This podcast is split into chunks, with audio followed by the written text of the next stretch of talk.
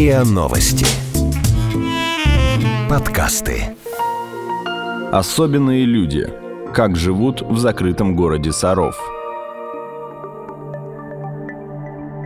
Хотите жаркой дискуссии с саровчанами? Спросите, нужно ли открыть город. Этот вопрос волнует всех – администрацию, представителей бизнеса, работников культуры, духовенства и простых горожан. Пока же попасть в Саров может далеко не каждый. Всех желающих предварительно проверяют, и не один месяц. Туристам сюда путь и вовсе заказан.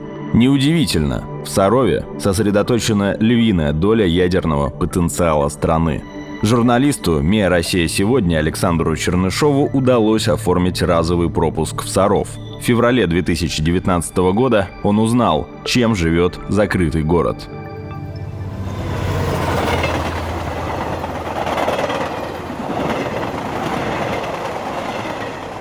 Около 7 утра до нашего купе доносится бодрый голос военного. Нужно приготовить наши пропуска. Но никаких пропусков у нас нет, да и быть не может. Они есть только у жителей Сарова. На электронной карточке фотография, фамилия, имя, отчество, трех- и пятизначное число, печать, подпись. Прикладывая ее на одном из пяти КПП, саровчанин вводит еще несколько цифр, известных лишь ему одному. Все это – защита от подделки. Вернемся в поезд. Кстати, купить билет до Сарова не получится. Консультант на горячей линии РЖД ответит вам, что такого маршрута нет. Это не совсем так. Маршрут ведомственный. К РЖД он не относится. Приобрести билет нужно до станции Берещина. Сообщить проводнику, что вы едете до Сарова. Доплатить, а позже пройти проверку документов. Старлей пристально осматривает купе. Наши имена все-таки есть в списках. Мы оформляли визит за месяц через администрацию города. Обычно на это уходит 3-4 месяца. Это касается и близких родственников местных жителей, и артистов, приезжающих с концертами и спектаклями, и участников научных конференций, культурных обменов. Тем, у кого в городе есть работа, но нет постоянной регистрации, выдают особые временные документы. А вот туристов и иностранцев сюда вообще не пускают. Я спрашиваю своих попутчиков, нельзя ли пролезть через какую-нибудь дырку в заборе, чтобы попасть в Саров. Но, кажется, так шутить не стоит. Чтобы убедить меня, попутчик рассказал историю человека, который перед въездом проходил досмотр на КПП. Спрашивают у одного человека, что в сумке? Он отвечает, ну, шутку явно, бомба. Ну и понесла и душа в рай. Из ядерного центра его уволили. Позже мы услышим продолжение истории. Спустя год после инцидента другой саровчанин на этот же вопрос усмехнулся. Уж точно не бомба. Итог тот же. Чувство юмора у службы безопасности Российского федерального ядерного центра отсутствует. Неудивительно. Каждый слышал про Чернобыль.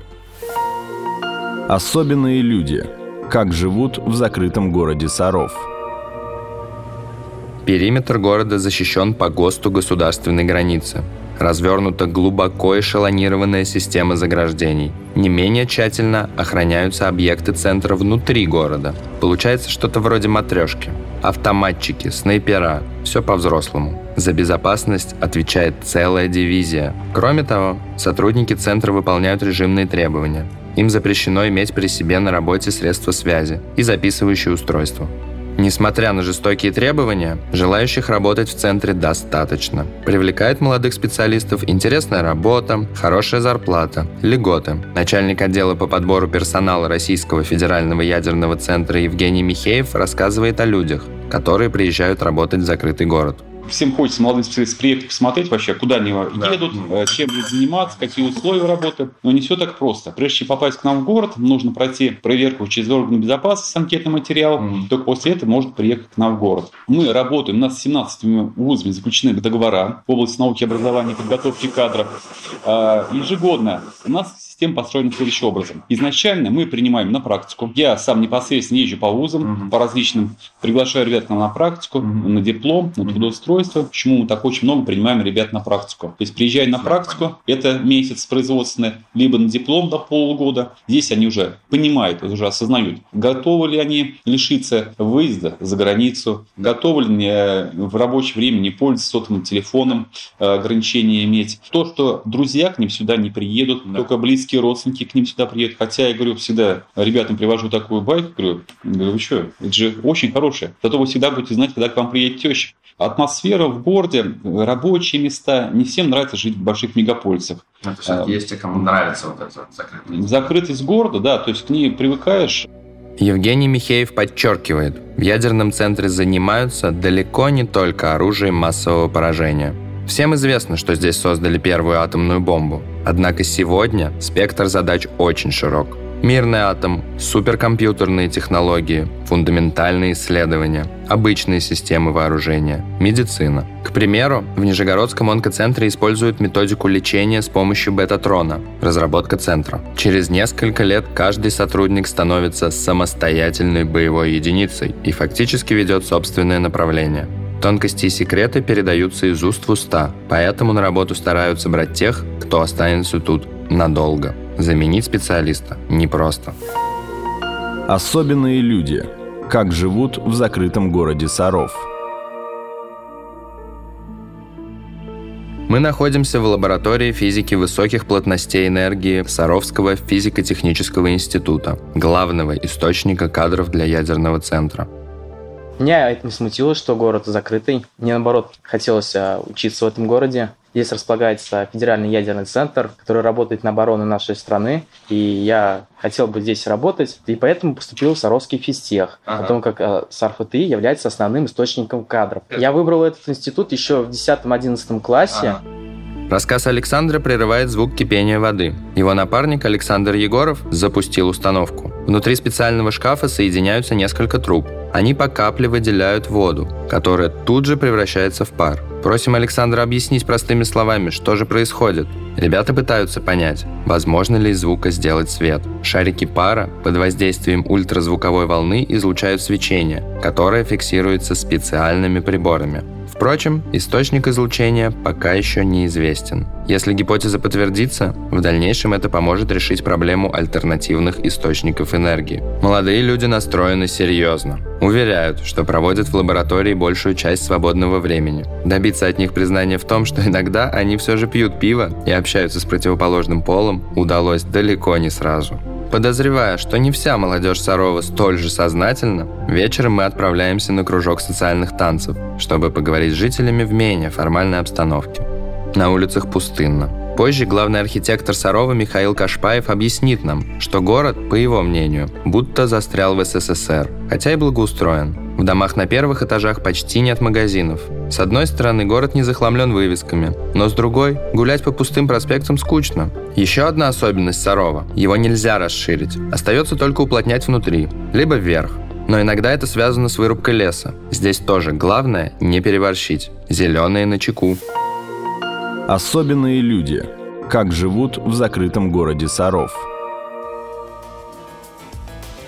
Четыре пары в небольшом помещении с зеркалами разучивают движение бачаты. Девушка, подустав, присаживается отдохнуть на скамейку. Ее зовут Мария Барышникова. И оказывается, она работает экономистом в ядерном центре. А если что здесь делать вообще молодым людям, которые, ну, вообще хотят там веселиться, там, танцевать, петь, ходить в клубы, развлекаться, культурные мероприятия посещать? Или все-таки здесь скучновато? После шести вечера город ну, там немножко умирает. Ну, тебе как вообще? Кто хочет найти развлечение, угу. тот находит. Ага, так ага. было всегда, и так, ну, как бы, если ты одинок в большом городе, ты будешь одинок в маленьком городе. Я не могу сказать, что мне здесь скучно. То есть э, ты можешь себе здесь найти и если ты хочешь петь, и если ты хочешь играть там, не знаю, ага. на гитаре, если ты хочешь во взрослом возрасте пойти в художку, ты пойдешь. Да. Если ты хочешь пойти танцевать, ты пойдешь на любые да. танцы, на социальные да. танцы, на вальс, на танго. Ага если ты хочешь куда-то съездить, пожалуйста, ты можешь поехать и в Москву, и в Питере, и люди так делают, и всех все устраивает. Основная проблема, естественно, что, ну, как бы градообразующие предприятия, и немногие могут себе позволить поехать за границу, например. Многие ноют, стонут, что вот там уже надоело туда-сюда ходить, но то же самое могу сказать про своих друзей в Нижнем. Мария признается, раздражает одно. В 100-тысячном Сарове все друг друга знают, как в деревне. А вот закрытый статус города не смущает. Родилась здесь и давно привыкла. Но ее подруга по танцам считает, что жить здесь как в клетке. Правда, семилетний сын не дает скучать. И хотя она переехала сюда несколько лет назад, привыкнуть к Сарову так и не смогла. Ограничения чувствует и саровский бизнес. Руководитель дома книги Роман Олейник, демонстрируя прилавки, выступает за открытие города. Конкретный пример. Поставщик канцелярских товаров не может доехать до его магазина с новой партией. Поэтому приходится нанимать транспорт, чтобы встретить машину на КПП. Никто затраты не компенсирует, и они отражаются на цене. Математика не хитрая, но есть и другая сторона – а то, что касается бизнеса и закрытость города, это на самом деле такая большая история очень. Потому что, с одной стороны, бизнесу это э, может идти на пользу, потому что ограничивает конкуренцию. То есть нет конкурентов извне. Им сложно сюда попасть. Да. Физически сложно да. попасть. Но сейчас, да. так как развивается интернет-торговля, посылочная торговля, каталогом тоже. Несмотря на все издержки, в магазине романа книги все еще стоят на 30% дешевле, чем в центре Москвы. Но таким интернет-гигантам, как Лабиринт или Озон, магазин нередко проигрывает. Приходится снижать торговую надбавку. С 2012 выручка падает ежегодно. Конечно, бизнесу очень хочется не сколько открытия, как такового факта открытия, сколько такого приоткрытия. Это как? Ну, например, к нам сейчас должен был приехать директор регионального офиса крупной компании э, российской. А там что-то не сложилось с пропусками, и он не приехал. Сейчас мы ходили, выясняли, все-таки сложилось, и он приедет. Да. То есть привести сюда человека, угу. это нужно потратить время. Понятно, что, например, инвестор, который захочет вкладывать в эту территорию, он хочет иметь сюда свободный доступ. Угу. Он не хочет ждать два месяца пропуск. И скорее речь идет о том, чтобы вот эта процедура проверки, да. процедура допуска сюда специалистов по рабочим, так сказать, визам, грубо ага. говоря, да, была проще немножко. Угу. Роман уверен, что колючка вокруг города была нужна в СССР, чтобы не только не впускать, но и не выпускать отсюда людей. Сейчас это не работает. Фильтр на входе, конечно, остался, но появились спутниковые технологии, и полностью спрятаться все равно не получится. Просто тема такая болезненная, да? Uh-huh. И горожане очень-очень болезненно относятся к этому вопросу. Тут вот недавно, буквально по зиме, где-то, наверное, в декабре, вышла статья в Нижегородском СМИ, Саров надо открыть, и чуть ли не там не завтра Кириенко это сделает. Это такая волна поднялась в городе, потому что эти разговоры ведутся давно, и люди понимают, что рано или поздно это случится. Если Саров все-таки откроют, это может навредить самоидентичности горожан. Чувство исключительности и сопричастности с великим заложено в них на генетическом уровне.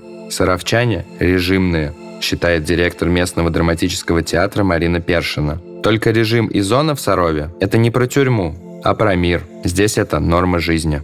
В далекие годы, когда я была маленькая, у нас было другое обеспечение, всегда лучше. Например, у нас была импортная одежда тогда, когда не было большой земли. Uh-huh, uh-huh, и мы своих людей где-нибудь на юге очень быстро замечали угу. глазами, угу. например, в поездке на экскурсию на автобусе. Наши люди все ходили, например, в рубашечках производства ГДР.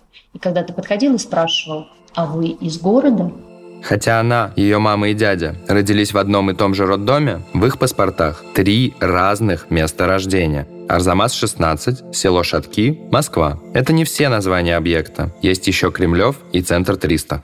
Когда я была маленькая и ехала в Нижний Новгород, я все время в машине говорила, мама, мама, а где же город начинается? Вот это вот стоит вывеска Нижний Новгород. Да. И нет огороженной территории. Mm-hmm. Для меня это был какой-то... Ага. А ага. где он начался? Да вот мы уже Как Нижний? Где забор? А вы за то, чтобы город открыть или нет? Против. Против? Да. А почему? Ну, потому что я не хочу жить в открытом городе. Понимаете, а с что? точки зрения инвестиций, угу. каких-то там, может быть, для кого-то экономических угу. там удобств, да, с точки зрения защищенности, это лишний плюс. А с кого Мы вы себя... Да вообще от всего мира. Впрочем, о специфике театрального искусства в закрытом городе Першина отзывается не без горечи. За 8 лет моего руководства я поняла одно, что зал на 495 мест – это многовато. На Большой Земле, когда выпускается спектакль, он входит э, в, в основную такую вот свою жизнь, как говорят спектакль, где-то разу к десятому, когда он обживается, артисты привыкают друг к другу, они да. видят реакцию зала. Так вот, у нас к шестому показу все Зрителей нет. И отсюда возникает большая проблема закрытого города. Нам нужно постоянно удивлять. Угу, То есть ставить угу, как можно больше спектаклей, угу. чтобы привлечь сюда зрителей угу. и выполнить, как вы понимаете, муниципальные задания. Поэтому в театре проходит по 10 премьер в год. Всего в трупе 37 человек. Как и в советское время, все приезжие. Только теперь добровольно. Многие, поработав пару лет, отправляются в столицу за возможностями. Это всегда трагедия. Быстро устроить кастинг и найти замену не получится. Закрытая территория все-таки. В прошлом году из-за этого полетело аж 6 спектаклей. Уволился один актер. Но Першина уверена, это вовсе не повод открывать Саров. Особенные люди. Как живут в закрытом городе Саров.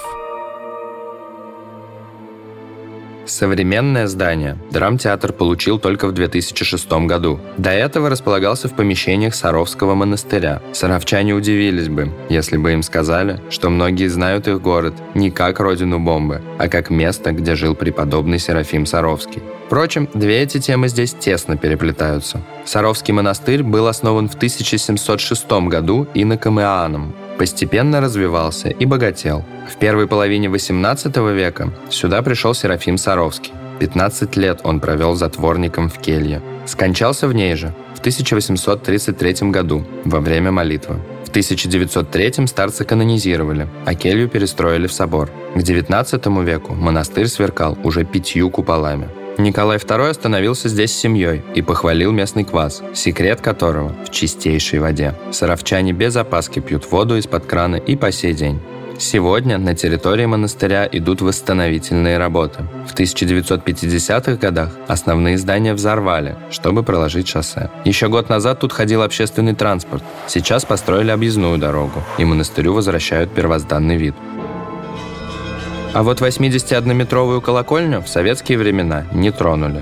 Казалось бы, ее должны были ликвидировать в первую очередь, чтобы не демаскировать объект. Однако в городе не было телевышки, и высотное здание отлично подходило на эту роль. Антенны и провода с колокольни убрали лишь в 2012 -м. Однако главная изюминка монастыря под землей на глубине 12 метров, на площади в 1250 квадратных метров находится целый город с улицами, кельями, действующим храмом и даже прорубленной вокруг него дорогой для крестного хода. Спускаемся.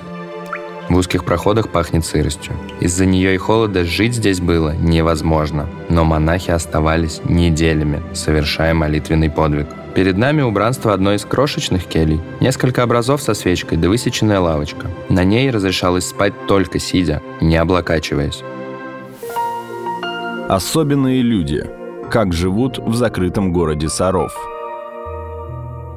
По мнению главы администрации города Алексея Голубева, проблемы в соседстве на одной территории духовного и ядерного центра нет – в советское время, до 1991 года, э, наши города были секретными, про них нельзя было говорить, нельзя было э, раскрывать их истинное географическое название, их местоположение, потому что в этих городах размещались разнообразные объекты, связанные с военными задачами, либо с особо чувствительными технологиями. Всего таких городов у нас в стране было 44.